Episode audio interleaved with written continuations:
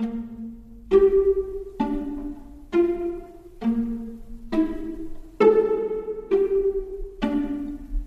to episode four of the Sullivan and Strumpf podcast.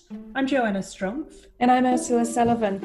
And this week we're going to focus on an incredible artist, Eko Nugroho. His work is part of a group show that Megan Arlen, our gallery manager in Singapore, has curated the show celebrates transience and how the impermanent is being viewed, documented, and preserved by artists. It's a very timely exhibition. This week in the podcast, we're going to hear two fabulous women, Dr. Mikala Tai and Julie Ewington. Julie Ewington is a writer, curator, and broadcaster. She is an absolute authority on contemporary art, especially art by women and contemporary art from Southeast Asia. You can find out more about her at julieewington.com. Dr. Mikala Tai, fabulous woman. She is a curator, researcher, and academic specializing in contemporary Asian art and Australian design. She is the director of 4A, a not for profit gallery focusing on contemporary art from Asia.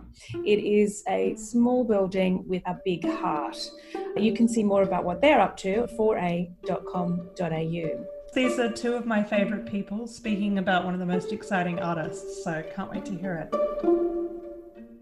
I'm Mikala Tai. And I'm Julie Ewington, and today we're going to talk about Eko Nugroho, the wonderful Indonesian artist based in Yogyakarta.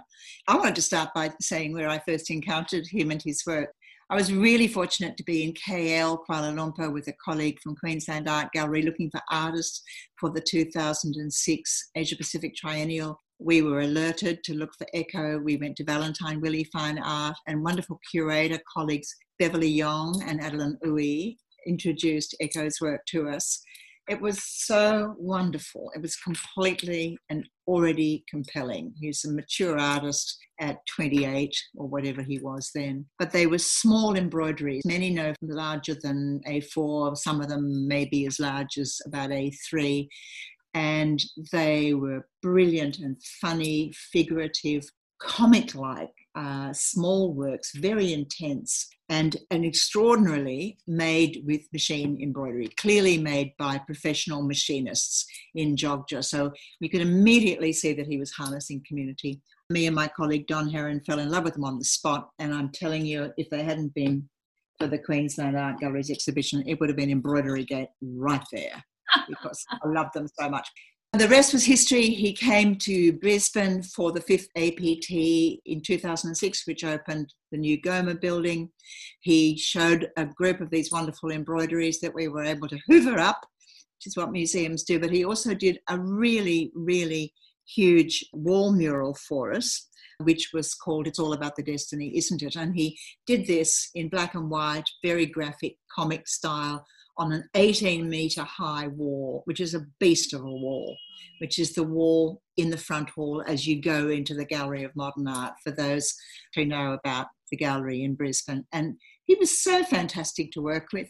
It was in the end a tiny little drawing on a piece of A4 from memory or A, A3, which was scaled up and projected onto this 18 meter wall with a team. And you know, the man is a whirlwind of energy, great contributor, wonderful to work with. What about you? First contact? I think it would have been 2010. Um, it was in my first like serious art job where I'd left um, working at the NGV in many roles and was working in a small gallery in Melbourne. We had decided to do a show about contemporary Indonesian art, and Eko was one of the artists that was chosen. And he came to Melbourne, did this fantastic series of works, many of which I believe are now in the collection of the National Gallery of Victoria. And everything that you said was right. And what I found completely fascinating about Eko was that he's got an ability to think about contemporary issues and events in a very personal way, but with a very global vision. So he can speak to so many people from quite a personal story. And I remember once he was, you know, he's a bit naughty Eko, and he had slept through about five of my calls for a ABC interview. So I was down at his hotel room, convincing him to get up to go. And then he decided we needed to get cupcakes on the way. It was a disaster. Anyway, we missed the interview. And instead, we sat on the banks of the Yarra and had a really big chat about how he came to be a painter, how he came to be you know this international artist and what kind of responsibility came with that and he talked a lot to me about community and how he wanted to bring everyone that he knew along with him as part of this kind of story and he needed to talk about all these issues and you know people look sometimes to this group of artists that emerged during this period people like Jompet who were coming after the sort of first wave contemporary artists like FX Harsono, who's very well exhibited in Australia. And I think that's one of the most fascinating things that the artists don't want to relocate to New York. They don't need to go to Berlin. They want to stay in their community and talk from there. And that, along with his works, which are, of course, fantastic, really was an extraordinary conversation to have about someone that could have the whole global art world but wanted to have his community. So I found that interesting. That's really fantastic because so much of his practice is a based in in Indonesia, but particularly based in Java, mm. right? And so he, as you pointed out before, he was 21, just about 21, when the Suharto regime was finally ended and the beginnings of democracy started in Indonesia. So he was part of a wave of young artists who were on the front foot and were desperate for social and political change in their country. And the second thing was that I saw him referred to on the net as um, a member of the internet generation in Indonesia, Generation 2000. That's true too, because it was often quite difficult to actually schlep around Indonesia as I did in the 1990s, going to galleries in the pre internet age, if anyone can remember that, where you would you know, have to visit galleries and homes and studios to find the work and look at it and take your own pre digital photographs. But this energy that was unleashed by that moment you spoke about was enabled as well by global electronic communication, digital communication. And his practice, and that of many other artists actually, was ready for it because it's deep and rich and culturally grounded. You know, it's it's very, very intense. And for anybody who's never been, Jogjakarta is a complete treat. In many ways, I mean, to my mind, I think people would agree it's it's not one of, as I saw it described, Indonesia's most vibrant art centre. It is the art centre for Indonesia in terms of its literary and visual arts. Only Solo or Surakarta, which is only 60 k's away, would rival it for music and the performance arts. It is absolutely wonderful place for the imagination to run riot. And and you know, Eko's work is in one level very traditional. You know, he has all these little single figures that stand facing directly towards the viewer or the camera, if you like, and they stand there rather like they're small characters in a performance. Mm. So it reminds us of the very performative character of Indonesian culture. It's right there. And by the way, he sometimes uses batik and you know other kinds of you know materials as well. But they they often say things that are completely universal, as you say. So they'll be talking about democracy or hypocrisy or they're masked so you can see that they're hiding some part of their secret self, but they're trying to be in public. And in one work that I saw illustrated on a website, he had used a bunch of gas bottles, painted them blue, and turned the slit on the gas bottle at the top, which is the handle, into the eyepiece, rather like a Ned Kelly mask. And behind the slit on the gas bottles are eyes. So you know, it's it's a very a very rich and elusive imagery and even that i think of that imagery is very connected to you know historical and traditional ideas in java which is an incredibly spiritual place and mm-hmm. the sort of yes it's religious but there's also this kind of underlying spiritual idea that there are things that inhabit there's a kind of fatalism to things and things are inhabited by things. There is a way that things will go. And yes they used to inhabit things like knives or they inhabit food but the idea they could inhabit a gas bottle is also sort of embedded in there. There's a force that runs through beyond humanity. It's part of the earth. And I like that that's kind of connected in Eko's work, even though it's a very contemporary symbol, it still is connected to this kind of idea of spiritual forces that are at work that we can't, we can never control them. Well, that's absolutely right. And that's one of the most astonishing things to experience when you are traveling in Indonesia, but also I agree, it's there in Java. There's, there's two things that we both spoke about before we should bring up. We wanted to talk about his embeddedness in his community, the way that Eko's work comes out of his place in the community. So, my example of that is his wonderful magazine called Daging Tumbuh, And that literally means diseased tumor, which gives you a bit of a sense about what he thinks of the body politic you know, and about social life. And it's a zine. He's run it since 2000. It's collaborative. They're photocopies. They often have gorgeous covers, like lovely covers. But anybody can photocopy what's inside. It's kind of a free for all. It's a kind of download this book situation. And there's generally only about 150 copies in an edition. So it's a kind of episodic, fabulous books. Very hard to understand if you don't read enough vernacular Indonesian, but so lively and always inviting other artists in. And there's a whole suite of them in the Queensland Art Gallery collection, and you can look at some of them online on the Queensland Art Gallery site. So this is a, a fantastic thing, but it's genuinely collaborative mm-hmm. and genuinely shared and invites a lot of people. And basically, he's made it a platform for lots of artists, including lots of younger artists.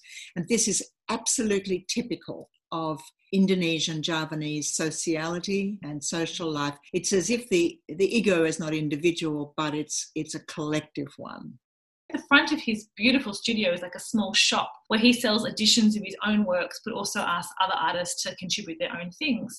Sort of creating a, his own kind of microeconomy for local artists, knowing that people like Julie or myself or someone from overseas are coming to his studio where they can actually see more than just his work, but he's using that platform to extend further. And he also was running when I was there last, which was maybe three, four years ago, he was also running kids classes. He designed like the curriculum to ensure that children have this kind of first touch into engagement with contemporary art and the idea of being an artist and practicing and beginning these kinds of conversations from a really young age and not just, you know, how to paint, but why to paint and what, what do you want to say? And this kind of investment back into community, it gets a lot of lip service, I think, around, you know, contemporary art, but he's truly doing it. It's embedded into his entire ethos about how he works and how he um, produces work. Yes, he's not the first. I mean, I think that was also very much part of the practice of people of the previous generation. Yeah. And it's a, it's a very, a very astonishing, rich, open, oral culture, you know. Dadang Christanto once took me to an ecumenical sort of Christian conference where I spent an exhausting day listening to all of the speeches in Indonesian, in Bahasa. My Bahasa was pretty crappy then, but I'm telling you, almost all the speakers were astonishing. So the level of competence, the level of achievement in terms of the spoken and the performative in that culture is off the scale. Just one thing I thought I'd pick up on in terms of what you were saying. There was a work that was in the National Gallery of Australia last year in 2019 in the Contemporary Worlds Indonesia show. And it was a pretty good one, and it's still illustrated on the NGA's website. It was made the year before in 2018. I think it's a real ripper because there's a big sign that says democracy, spelt in Indonesian with a K. And then behind that, there are two signs in English, and one of them says trap and the hmm. other says collapse from memory. And I thought the fact that he decided to make them in English points to the way in which he wants the work to be legible to audiences. So while we English speakers don't speak often enough Indonesian to understand what's being done, simple Indonesian, in this case, he absolutely addressed the audience. So democracy becoming a sort of a show. In front of the democracy sign, there was this really funny figure, which was like one of those stage donkeys, four feet, worn by two humans. Vibrant, funny, like it's politics wrapped up in, in gorgeous color and humor. It's totally seductive, but it was a pretty deadly message. It was like it'll turn into a sideshow at a carnival if we are not vigilant. Brilliant work. And I think, you know, the um, NGA had that, that was really the anchor work for the show, was the front front cover of the catalogue. You enter the exhibition on one side of it and you exited the exhibition on the other side of it. But it also speaks to, I think, probably the longest running investigation, artistic investigation of Eko's, which is what is democracy and what does this word mean? When you know, when everybody thinks about democracy, they they draw on the word from their own set of references, which are not the same. And what does mm. democracy mean in Southeast Asia to a country that had been in such iron fisted rule until 1998. What does democracy mean then in comparison to kind of how we see the Constitution always um, evoked in America? It's a very different conversation. So, again, a different conversation than 1989 in China when there was a fight for democracy. This is a different kind of democracy. So, the idea that he is working through what this means in the context of Southeast Asia, then Indonesia, and then in particular Jogja, is something that we should think about. I think, and his his message is that everyone should think about what does democracy mean for them in their community, because it's not just one blanket answer. You can see if you go back and trace this in his work how that changes his own relationship with the word and the concept oscillates and develops and sort of compresses and expands a constant thought or engagement he's having with his idea, which is so powerful. It's a very, very powerful body of work. It's astonishing, really. It's it's about the politics of everyday life rather than the ethics. Yeah, but also I think ethics is a nice term when you think of Eko. He's an incredibly ethical artist. In the various aspects of his practice, that's right. Yeah. But he really he is. Like if you if you're going to think about artists and how they work and how they practice, he yeah, he works in a very ethical manner. He employs local people, he encourages local young artists. And like you were saying a little while ago, all of this has taken Eko to a very broad international stage. So he's had recent, you know, he's had showings in, in New York at the Asia Society and in Paris at the Musée d'Art Moderne. He's shown very, very broadly in Germany in Holland, of course, you know, very, very widely internationally. Wonderful installation at Guangzhou a couple of years ago uh, at the Guangzhou Biennale. And I believe he was the first artist to paint the water wall at the NGV after Haring. Yes, he was. That's a big shoes to fill. He's absolutely up for it. And um, in fact, a conversation between Eko Nugroho and Keith Haring is one I would have liked to have seen. Yeah, I mean, in terms of people working in the cusp of change and not only thinking about it in a conceptual manner, but being an agent for change, being in the right place at the right time to push that, they've both grasped those opportunities to do yep, that. Yep, let's hear it for Eko. Terima kasih banyak, Mikala Tai. Your Bahasa, I have no Bahasa, embarrassingly. It's been a great honour to talk about Eko. He's really one of the extraordinary artists of our era. And I think what he'll say and what he'll do next as a response to the current climate will be fascinating. Yes, a shout out to Eko. Good luck. Mm. Good luck to all of our colleagues and friends in Yogyakarta. Yeah. Thanks, Julie and Mikala. That was so great and interesting to hear your insights, both informative and intelligent. Indeed. Next week's podcast is going to be an interesting one as well. We're listening to a conversation between Greg Hodge, currently residing in Paris, and David Flack, who is one of Australia's most exciting interior designers and a huge fan of Greg Hodge too. So I, I, look forward to hearing those guys chatting. Greg's next exhibition is launching on the 21st of May. You can find our podcasts on Spotify, Apple, Google Podcasts, Stitcher, and TuneIn. And if you want to find out more about our exhibitions, about Eko's show, you can head to our website, www.sullivanstrumpf.com. You can also check us out on Facebook, Twitter, Instagram, at Sullivan and Strumpf. That's about it from us for today. I'm signing off. Thanks, Joe. See you next time.